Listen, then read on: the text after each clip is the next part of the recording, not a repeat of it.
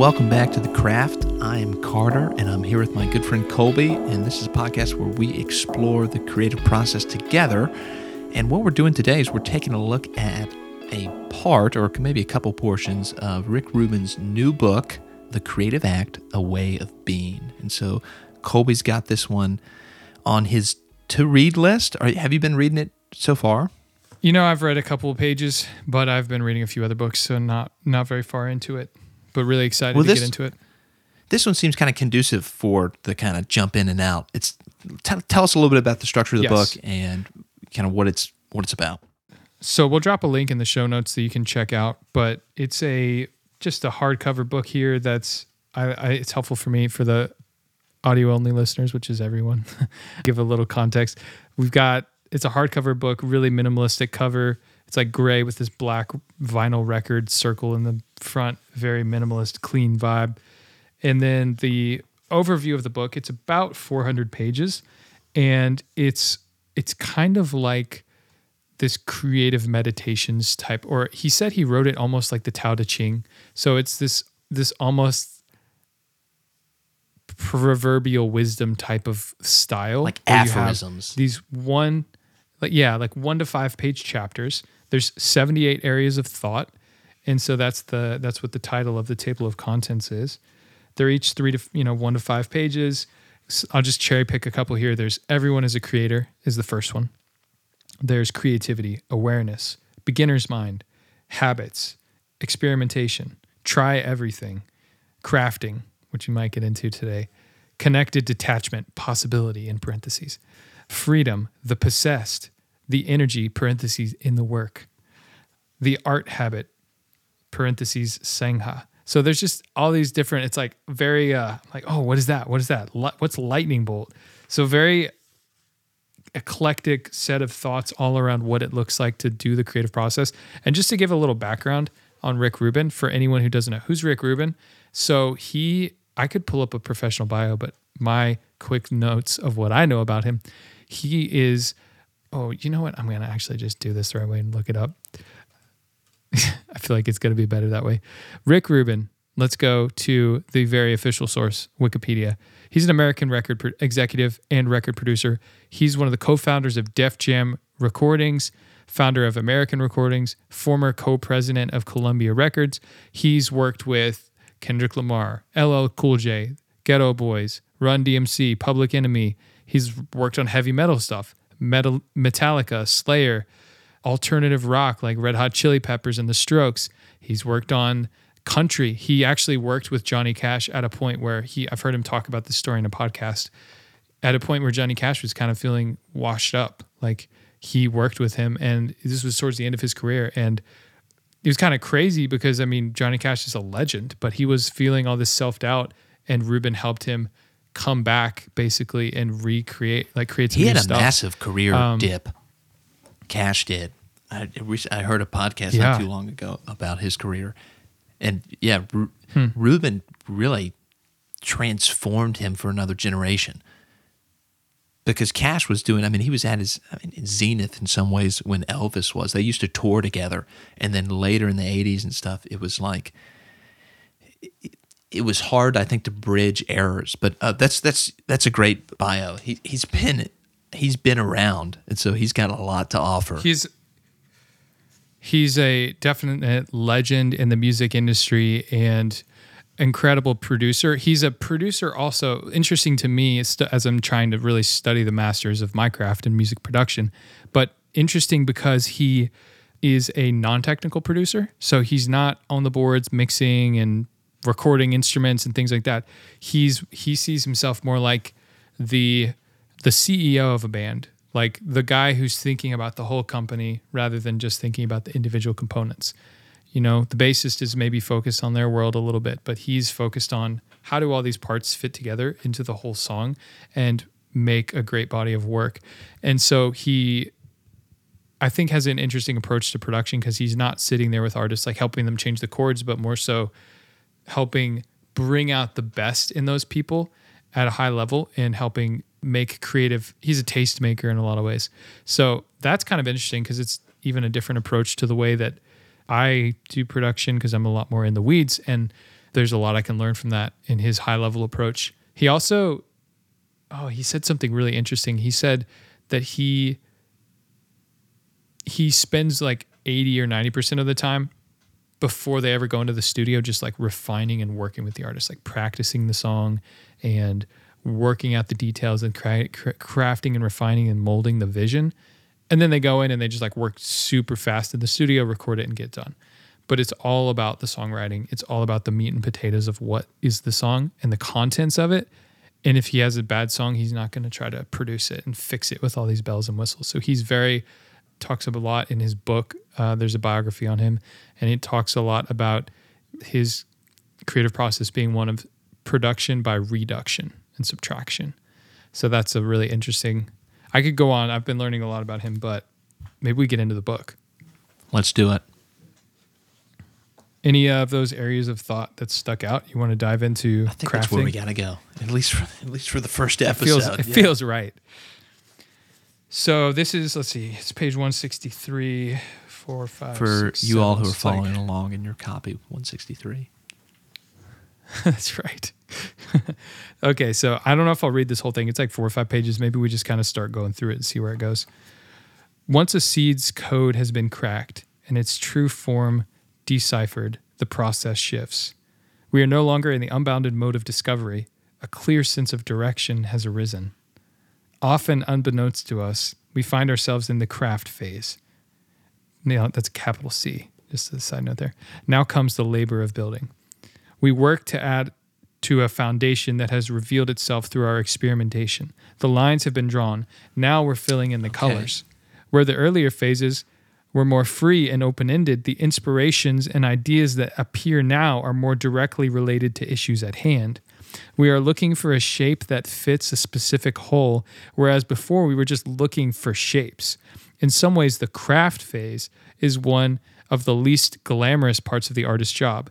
There is creativity involved, but it often carries less of the magic of exploration and more of the labor of laying bricks. This is the point in the journey where some struggle to carry on. For now, we need to look away from the open field and turn toward a winding staircase a hundred stories tall, a long, precarious climb ahead. We may be tempted to turn back and chase the thrill of feeling the light bulb flicker on a, above our heads, but the first two phases have little purpose or meaning on their own. Art may only exist, and the artist may only evolve by completing the work. You know what this reminds me of is our conversation about art versus craft a couple of weeks ago, and how we really emphasized in that discussion how craft seemed to embrace the idea of the process. And this seems to be analogous with what Rubin's saying here.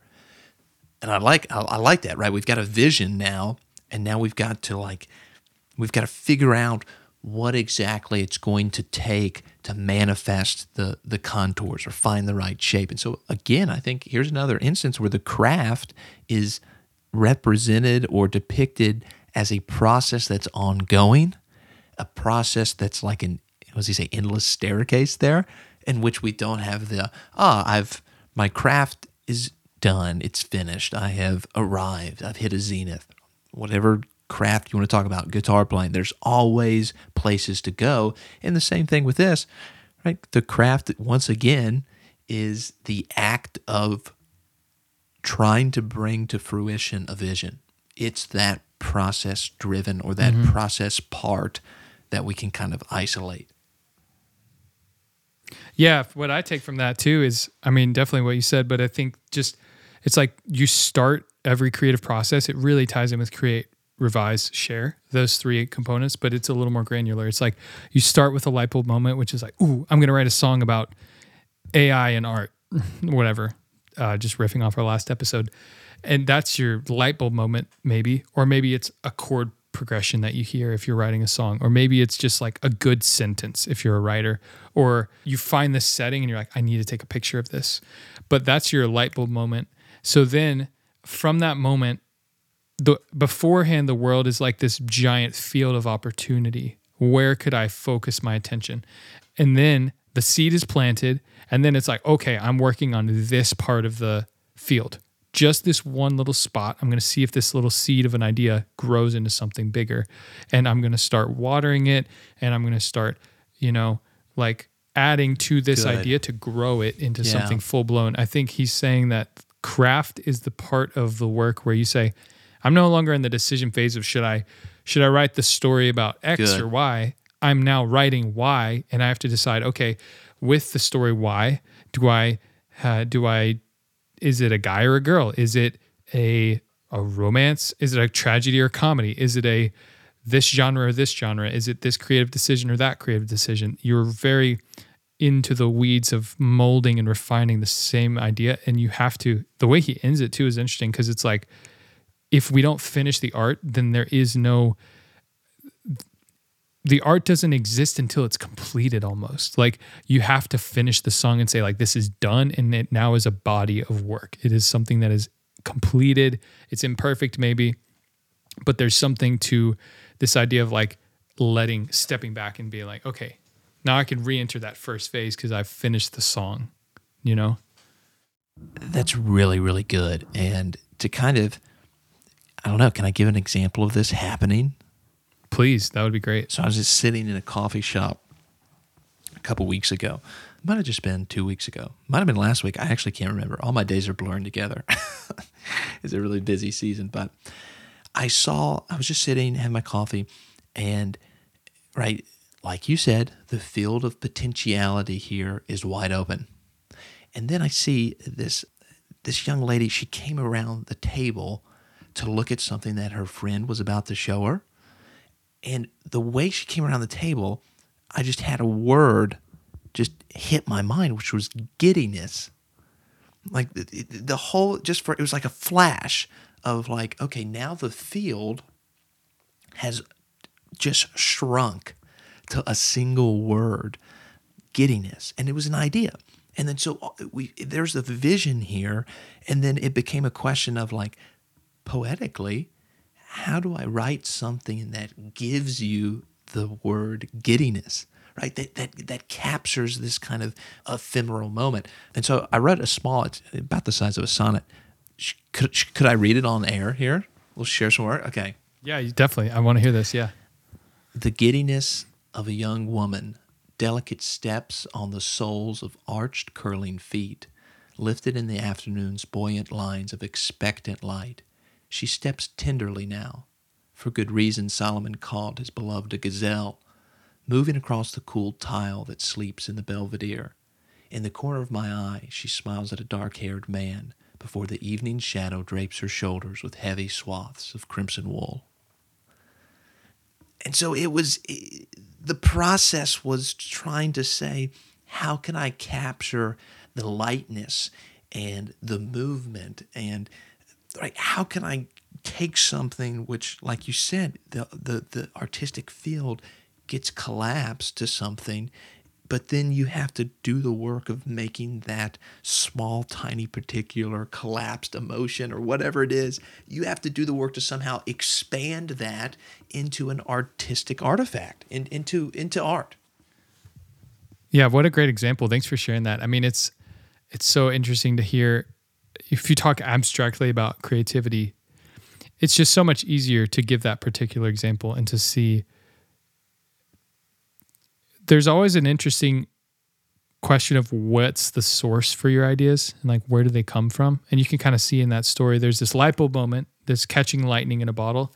You felt this inspiration to write about giddiness and then that immediately shrinks so many of your decisions. Like i think there's Good. something about once you have an idea like a commit a commitment and a constraint and it's like well i guess i'm not writing a novel now i'm writing a sonnet and that's in itself a huge decision and then from there it's like okay am i going to write focus more on the giddiness or why there's giddiness or Right. what the giddiness is about or when Yeah. the giddiness occurred or And I'm not going to use words that are heavy, right? I'm not going to say laborious, right? That would be it would be an awful word to use, right? Because now we've got a constraint of we don't want heavy words. We want light words because Right. the sunlight was coming in at that point. It was late afternoon. So everything's draped in this coffee shop in this this thin I say in the poem buoyant lines. It's up, it's uplifted, right? It's not this thing that has got the heaviness. And I tried at the end of the poem,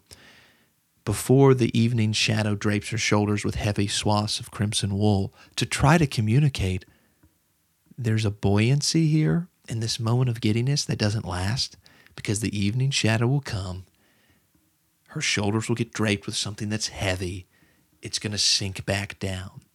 And so it's like that tension there is all from the actual constraints that are given. And so in, in that way, the constraint is is becoming something generative for the actual poem.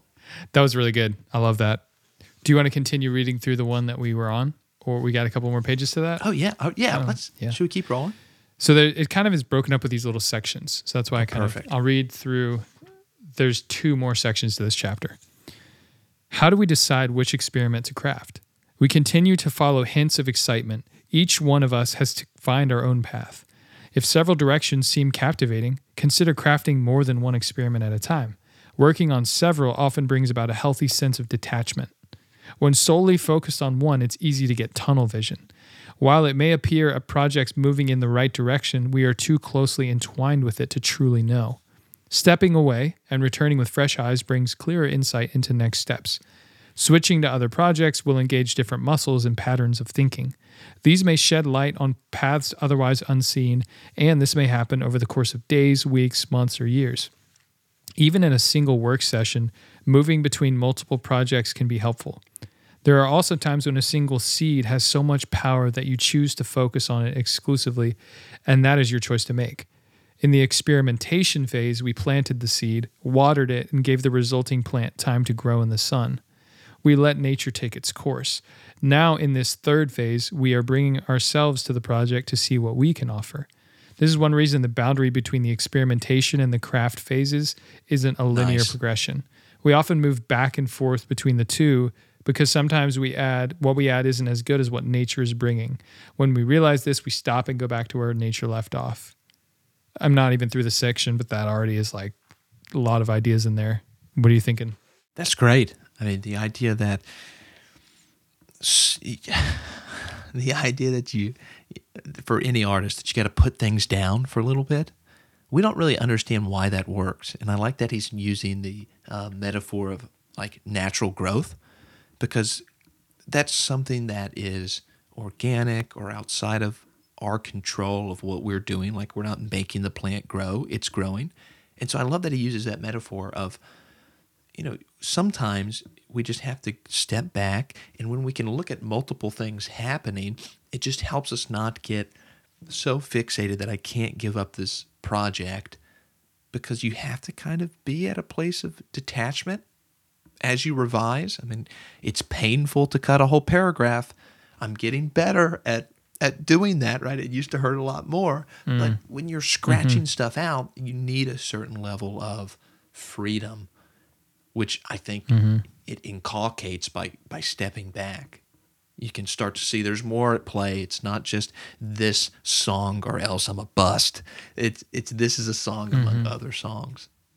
in some source from him I've heard he talk I think it was a podcast with Tim Ferriss. He said the idea is you want to have very simple ideas and very few ideas. Like there's value in simplicity, but to get to simplicity, you have to sometimes create way more quantity Sweet. of work to get to the quality. And so he talks about for songwriters, if we're going to do an album with 10 songs, you might need to write 30, 50, 100, 1000 songs to have 10 good ones. But the I think that that can sound really mm-hmm. negative, but I honestly think it's a, a hack that I've used at the time at times to say, okay, I need to come up with some ideas. I've heard someone say, if you need to come up with, if you're having a hard time finding one good idea, write 20. And the reason is it's just like easy because you can, each one you write down, you can be like, well, I don't need to use this one. I don't need to use this one. There's that like levity and freedom to just be like, I'm not trying to make the final right now. I'm just ideating and coming up with concepts. I think that's a really powerful tool for us to have in our like creative tool belt. Like we generate lots of ideas and then we step back, we let them sit, and then we we pull the thread where it feels like we sense that there's something more to like be mined. Yeah, that as part of the process, as part of the craft. So then back into this. Whereas the experimentation phase is about what the seed has to offer, now we are applying our filter, reviewing the totality of our experience in the world and searching for connections. What does this remind us of? What can we measure it against? What does it relate to that we've noticed over the course of our lives? It's kind of interesting. That reminds me of what you said in the last episode about the AI stuff, just how it's like pulling from the way that we experience the world is how we interact with art. In this phase, we begin with a project that is naturally developed. We can recognize potential in it, and we can see what we can add, take away, or combine to further develop it. The craft phase is not just a building up, it is also a breaking down. The goal of developing the work can be accomplished through a pruning process of small cuts. We decide which details and directions might be removed so that energy, more energy and focus can be used to feed the core elements. So I like that a lot. It feels like uh, very in line with kind of the ways that we talk about generating ideas and then chopping them down but it's a little bit more like fine tuned. Here's what the process looks like. You go from generating ideas, you step into revising yep. them. Yep. My question is, what does it mean for nature to run its course creatively? Like you have the the image of like the seed, and then like you water it, you get it in the sun, and then you step back and you just wait days. And for that, it's like days, weeks, months, like a whole season. So, what does it look like to have this seed of an idea, a novel, a, a zine, a website, a digital experience, whatever the concept is? You have the seed. What does it look like to water it, and then also to have like the appropriate sure. let nature run its course? I love that he. I love that he is using the natural metaphor because it gives it the appropriate amount of mystery, I think. So McCarthy talks about in his small essay, uh, The Kekulé Problem, about how a lot of thinking occurs in the unconscious. And he makes a theoretical mm. argument for it. But he's but he basically says there's a process of thinking that occurs that is opaque to total blackness, he says. We just can't access it. What's going on in the unconscious? McCarthy's like, yeah, he suggests that the root, the base, if we think about the iceberg, the under the water level of thinking, which is most substantial, is unconscious. And that's mm-hmm. mysterious. And so, what does that look like? Yes, we want to set the parameters, right? We want to have things watered and tended, but then it might just look like patience with it, sitting with it. Yeah, you can be a bad farmer if you're not watering your seed or you're you're not concerned with the let's say the soil quality of, of where it's the seed's going in but there is nothing that you can do to make the seed grow and i think that's a respect in some ways for the role that the unconscious plays in the creative process that's my take on that mm-hmm.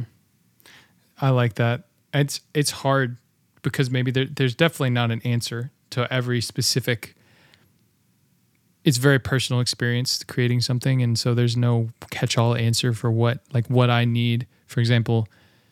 But it's hard to know when i when do i when am i being lazy and procrastinating and saying this just needs time versus when am i force fitting nice. because i'm saying i just sure. need to there's this whole like real artist ship and like just ship it before it's ready and like minimum Good. viable product and all these little like ways of saying 80% out the door is better, you know, Pareto's sure, principle, all these kind of like good enough is good enough ideas. When when do we I think there's like those two extremes and then in the middle it's like having the intuition maybe to say right now it's time to hold back and wait cuz this idea feels wrong and I don't want to put something crappy out. Okay. And then over here you have no no no I'm procrastinating. It's it's time to ship this and people will either most likely just be indifferent, but maybe maybe some will love it and some will hate it. I don't know. I think my inclination is that this is going to come down to taste a lot. The analogy that I would give is in the bourbon industry, which I get to kind of dabble in as a tour guide for James E. Pepper, the master distillers are tasting these barrels and seeing if they're ready to ship yet. And so sometimes it can be, you know, uh, you got a, a five year old bourbon that maybe mm. is not quite ready yet. Why is it not ready yet? Well, it doesn't taste right yet because we know what we want it to taste like. And so I think in some ways it's interesting. It's going to come back to, I think, trying to cultivate your taste where you can recognize this is ready. And maybe you got to help yourself and get some structure. I will only send out a poem for publication if I've written it, revised it four times or something, and let it sit for a month and then came back. Right? Maybe you start to give yourself some a trellis of this. But I think sometimes, I mean, mm-hmm. Dylan's the, the super annoying example because I think he wrote like, I can't remember. It's probably multiple one, multiple at least one of his major, major songs, and he wrote it like 15 minutes. And you're like, and you're so annoyed with that because he wrote it and he didn't overwork it and he just left it alone. And like, I think there is something to be said for sometimes you you write something and it's right, but I think it's that's a, a fraction of a percentage that that actually occurs, right? I mean, that's like the anomaly but yeah, so I mean, that's my inclination that uh, there's probably no direct answer for what you just asked, but I would imagine that taste plays a big part of whether or not I ship something or not. Yeah, I think that's that drive to just improve our taste is a good good thing to answer there. So let me read this third section here of the chapter. While the craft can be difficult, this is not always the case. There are some artists whose focus is more on formalizing an idea than executing it and in the case of some projects, outsourcing the craft phase is what's called for. Many of Andy Warhol's paintings were done by other artists and by machines, while he supplied the ideas and retained authorship. Some famous California rock bands of the 60s didn't play on their own albums, and some prolific authors just invent characters and storylines and leave it to other writers to fill out the prose. Wow. So already that totally ties back to the last episode where we talked about like the white labeling stuff because yeah. that's what he's describing here, right? Like they come up with it's it's different actually, but it's like I write the song, I hire studio musicians, they record it and then it's still my maybe I still sing on it or something like that, you know. Sorry, that's just side Connection note there, but that's sure. just really interesting.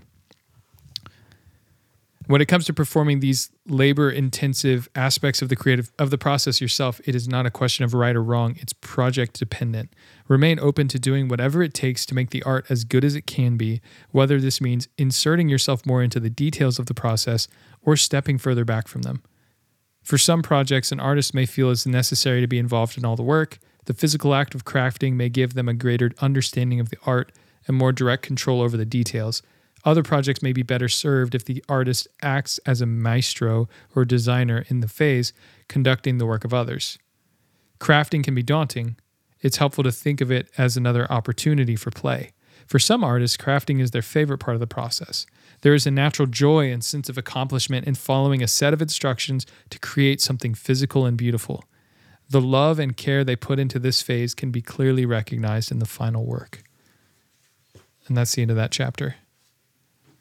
I thought that was beautiful. I I love that idea of um of just how there's different roles yep. maybe or that the art needs different art will need different so things. Good. Like there's a lot of ties in with collaboration. So there's going to be times where you need someone else to work to write the verse for you, to take the photo that you had the vision for or to edit it or you know like just there's a lot of dynamics this gets into which i love uh, it gets into you would never go up to a maestro. I love it to use maestro, a conductor, to an orchestra and be like, "Oh, that guy's not legit because he doesn't play all the instruments. He didn't record them one at a time himself." right? That would be such a silly right, thing right, to right. say to a conductor.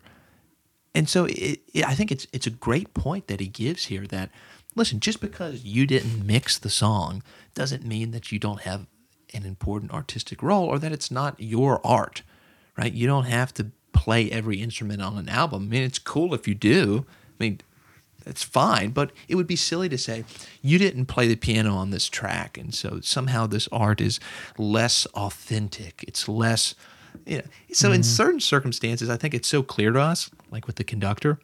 But it's weird how we take the same principle and it can become accusatory to people of like, oh, you mm-hmm. didn't, they didn't actually, right? It's it's a lithograph or something where you know, it's produced many times, and so it's not hmm. as original or, or that sort of thing.